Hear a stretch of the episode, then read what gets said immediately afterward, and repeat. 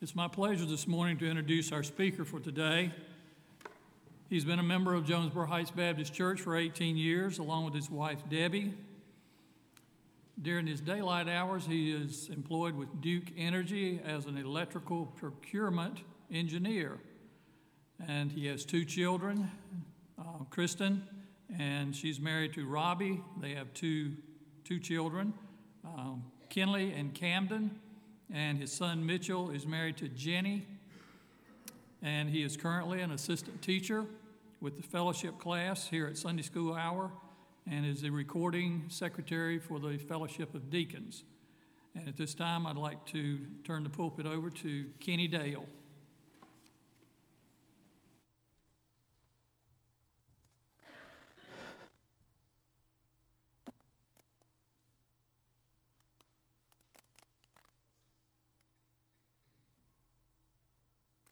Good morning. Hope everyone is doing well this morning. Hope you had a good week this past week.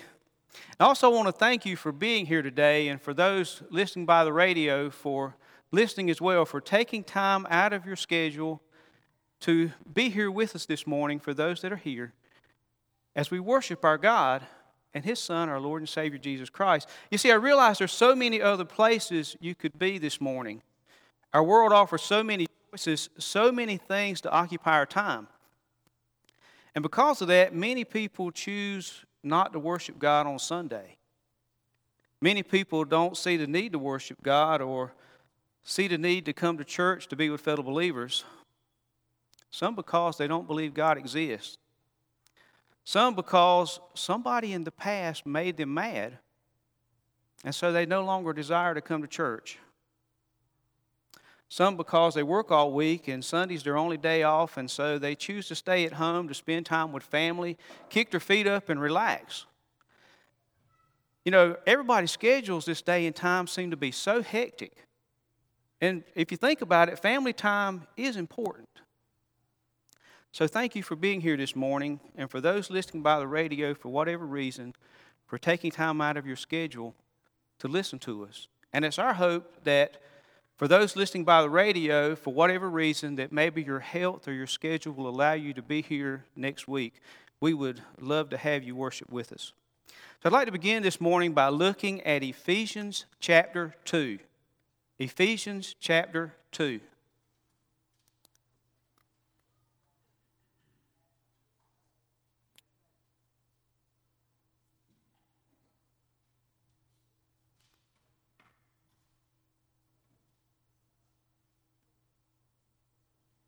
Ephesians chapter 2, again in verse 1. As for you, you were dead in your transgressions and sins, in which you used to live when you followed the ways of this world and the ruler of the kingdom of the air, the Spirit who is now at work in those who are disobedient. All of us also lived among them at one time, gratifying the cravings of our sinful nature and following its desires and thoughts. Like the rest, we were by nature objects of wrath. May we pray. Father, we thank you for this day, for this time to gather here in this place that we might worship you and praise you. And Father, we thank you for your word, what it teaches us about you and what you would have us know. And so, Father, this morning I pray that our minds and hearts would be open and Father, that we would know the message that you would have us get from this message. Thank you, Father, for the way you love us. It's in Jesus' name we pray. Amen. A few years ago, ABC News conducted a study concerning heaven. And based on the findings of the poll, 89% of the people said they believed there was a heaven. Of those 89%, 85% of the people polled believe that they will one day be there. So 89% of the people say they believe there's a heaven, and 85% of those people say they believe they will one day be there. So today being Baptist Men's Day, I wondered if you were to ask the average man on the street to tell you what you had to do to go to heaven what do you think that man would say? Do you think the person would say, well, just live a good life?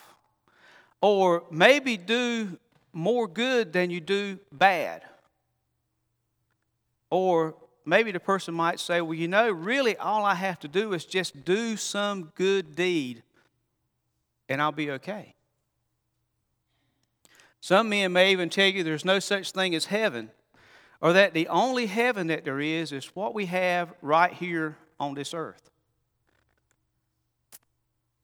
If that were true, as good as this life is, that'd be very sad. You would have no hope. When this life was over, that would just be it, if that were true. Hopefully, if you were to ask a man who claims to be a Christian, he will tell you that you must accept Jesus as your Lord and Savior, asking Him to forgive you of your sins. However, if you tell people that accepting Jesus as your Lord and Savior, that believing in Him is the only way to heaven, many people will laugh at you. They will not believe what you say, they will disagree with you. However, the Bible tells us that Jesus is the only way to heaven. John 14, 6 says, Jesus answered, I am the way and the truth and the life. No one comes to the Father except through me. So Jesus is the only way to God the Father. In other words, He is the only way to heaven. And when we receive Him, when we receive forgiveness for our sins, God's gift to us, then we have the hope of salvation and one day being in heaven with God. A moment ago, we read from Ephesians chapter 2. Ephesians was written by the Apostle Paul, and at the time Paul wrote his letter to the Ephesians, he was imprisoned in the city of Rome. And he writes to encourage the people of Ephesus, the Ephesians, to encourage them to grow in their faith, to grow in Christian maturity, to seek to become more Christ like in their daily walk. In other words, to seek to be more like Jesus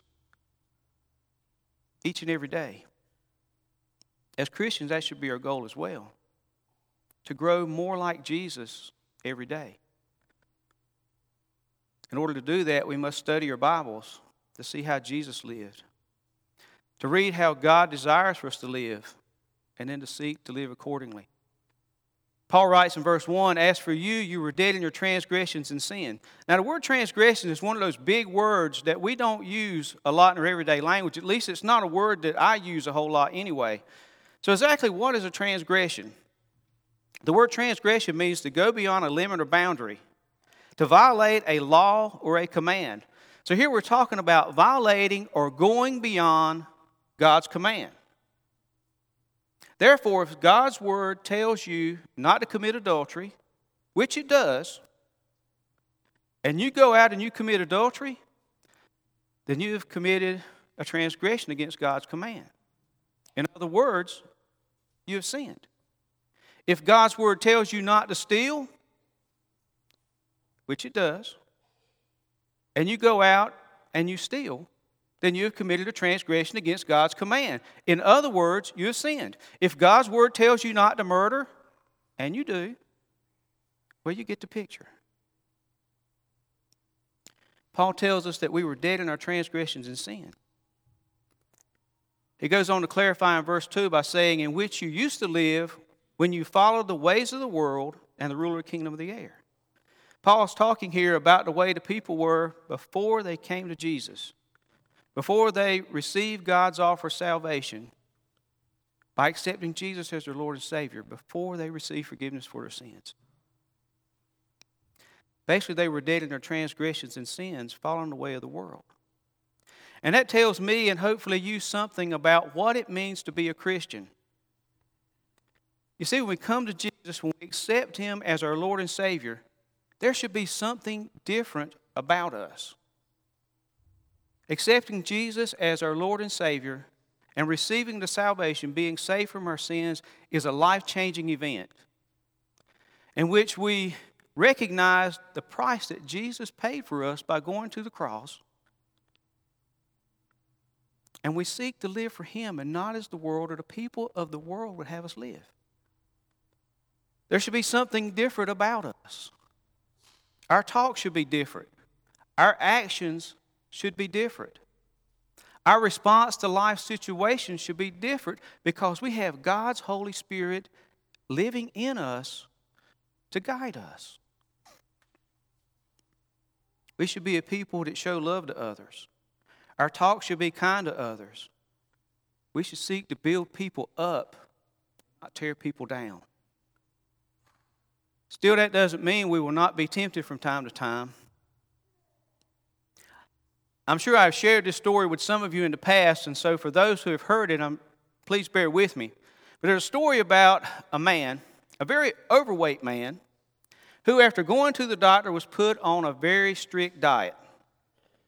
He was to watch everything he ate, count his calories. There was to be no junk food whatsoever. Well, every day as he went to work, he drove past a donut shop. Many times in the past, before being put on this very strict diet, he would stop in at that donut shop for some cream filled donuts. And oh, you could just smell them when you opened the door. They were freshly made, so sweet that they just seemed to melt in your mouth. Well, one morning as he is driving to work, the temptation to stop for a donut is just overpowering. He just had to have one. So he reasoned to himself, maybe I'm feeling this way this morning because the Lord wants me to stop for a donut on the way to work.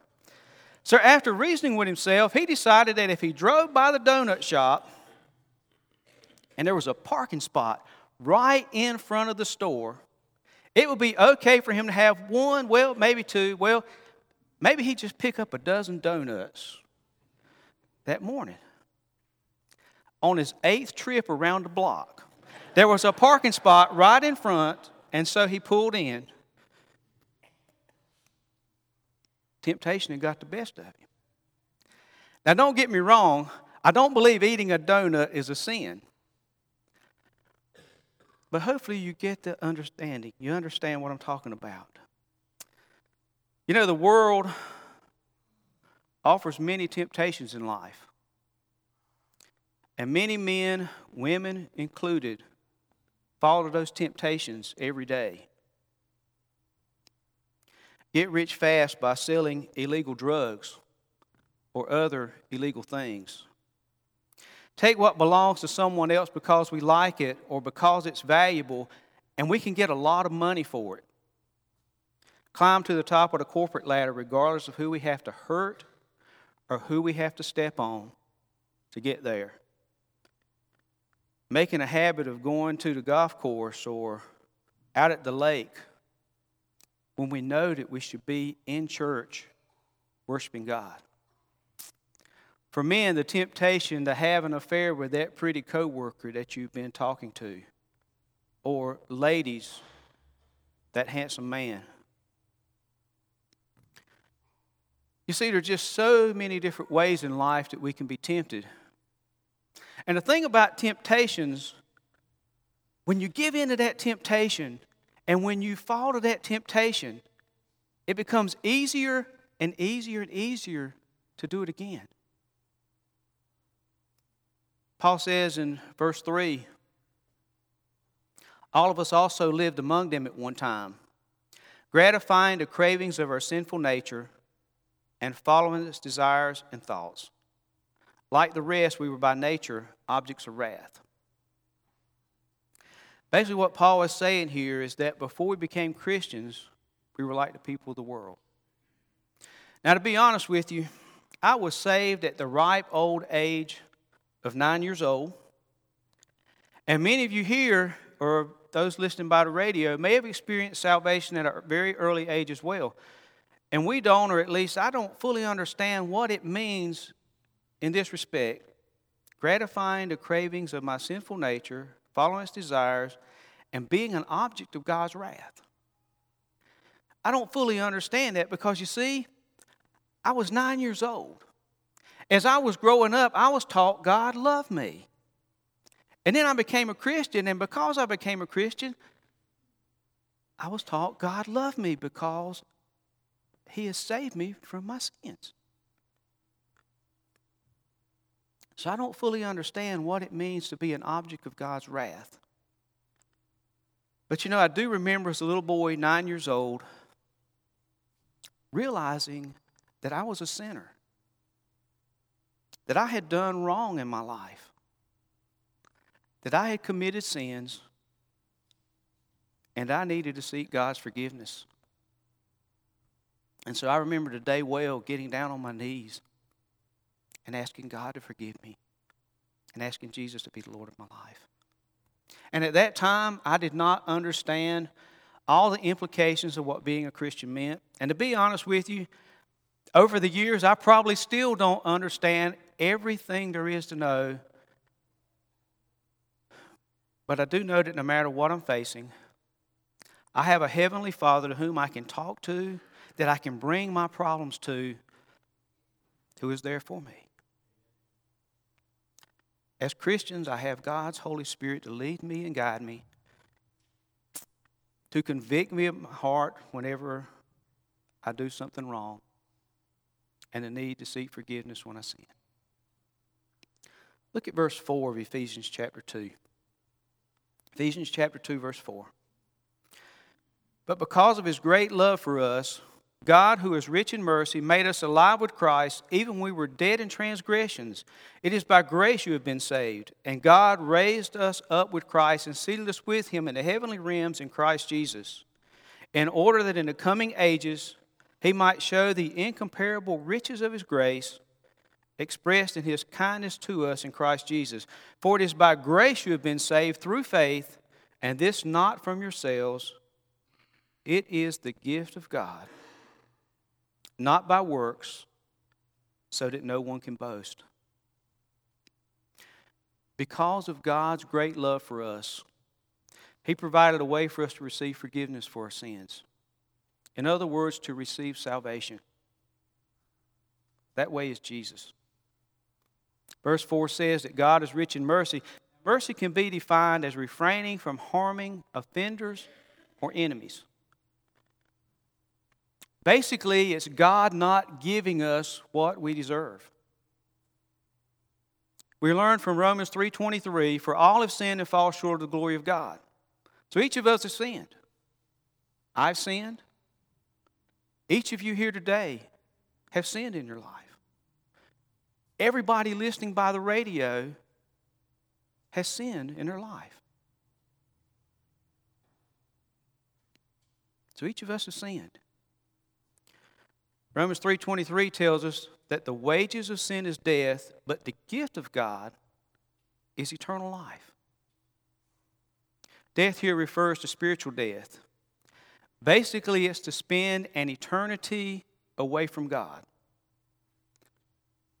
God, in His mercy, provided us a way to be forgiven, a way to receive salvation. Again, that way is Jesus. And when we come to Jesus, when we accept Him as our Lord and Savior, we're made alive in Him. Where we were once spiritually dead, we have now been made alive. And we have the hope of living forever with Jesus in a beautiful place that He has prepared for us. Paul says, It is by grace you have been saved. Because of God's grace, He saved us. Grace means goodwill or favor. So basically, it's God giving us more than we deserve. Therefore, we do not have to experience God's wrath. We do not have to experience His punishment. You see, I truly believe all of us one day are going to come before God for judgment, to give an account of ourselves. And at that point, I believe all of our deeds, every word that we have spoken, we're going to have to give an account of that before God. Even those things we have done when we thought nobody was looking. Because of God's grace, because He sent Jesus to take our punishment, we will not have to face God's punishment.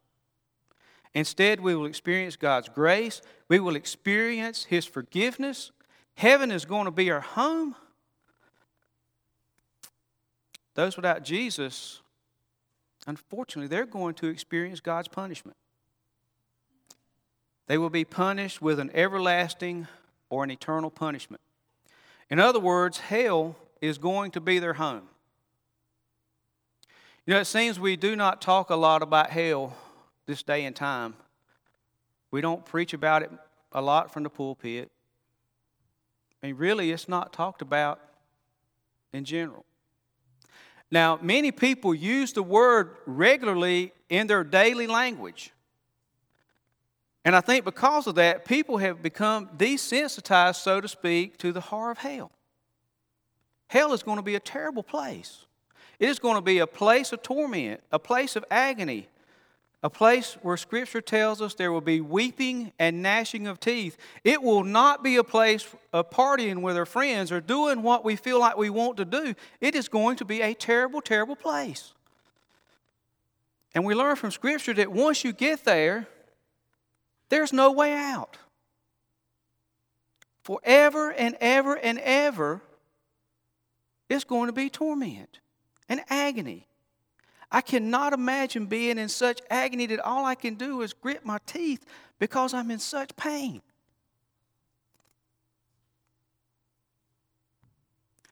But Jesus saves us from all that. Verse 8 says, For it is by grace you've been saved.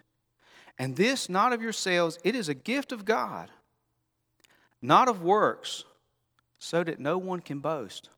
You see, no matter how hard we work, no matter what we do, we cannot work our way into heaven. God, through His grace and mercy, has made available His gift of salvation. Salvation is God's gift to us, freely given to us. But it did not come without a cost. That cost was Jesus' life, His suffering, His shame, his dying on the cross, being crucified as the punishment for our sins. You see, Jesus had to die the worst possible death, suffering greatly to pay the penalty for the worst possible sin. And because salvation is a gift, it's our choice as to whether we accept the gift or not. I know I've shared this with you before in the past, but I can have a gift. And I can offer that gift to you, and I can offer it to you every single day of my life. But until you actually reach out and take that gift, it is not yours. It does not become yours until you accept it. God convicts our hearts of the need for Jesus but He does not force us to accept Him as our Lord and Savior. It's our choice. And when we come to Jesus, recognizing the sacrifice Jesus paid for us, then we will work for Him. Not because we receive salvation, or not to receive salvation, but because we have received salvation. Because we recognize the, the price that Jesus paid for us, the sacrifice He paid by going to the cross. And basically, we put our faith into action. 1 Corinthians 10:31 says, "So whether you eat or drink or whatever you do, do it all for the glory of God."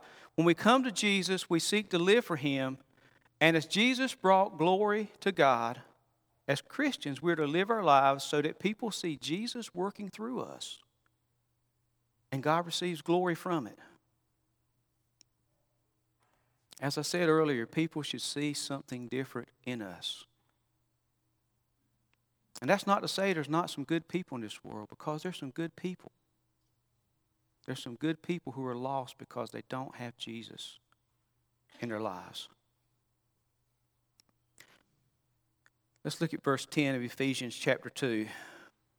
For we are God's workmanship, created in Christ Jesus to do good works, which God prepared in advance for us to do.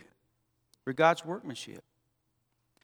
God's purpose for us as Christians is to do good works. As such, as Christians, basically each of us have two callings. The first is a call to salvation, and the second is a call to service. Verse 10 says, which God prepared for us to do. And what God calls us to do, He equips us to do. You know, it doesn't mean it'll be easy. Sometimes the things that God calls us to do may seem overwhelming. But the things He calls us to do, He equips us to do, and He gives us the power to accomplish. We serve an amazing God. A God who loves us, a God who cares for us, who desires that we receive forgiveness for our sins by believing in Jesus.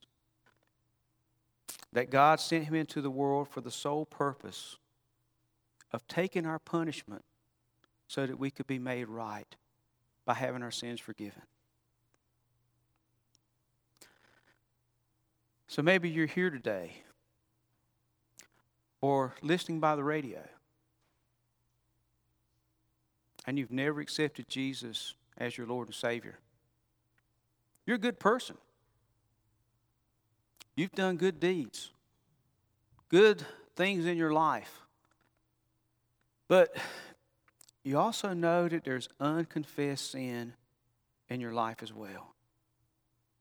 You know you've never asked God to forgive you your sins and asked Jesus to be the Lord of your life. Forgiveness and salvation is just a prayer away, and there's no fancy words. Our God makes it so easy for us to come to Him.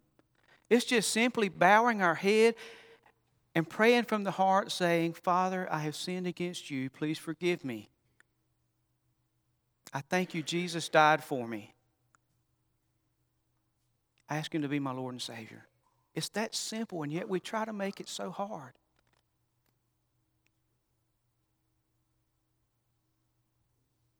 And then it's just seeking to live for Him, to try to be the very best person you can be for our Lord. God loves you, and He went to great lengths so that you could be in a right relationship with Him. Or maybe this morning you're here and you are a Christian. But you know that lately, lately you have not been living for Him quite the way that you should.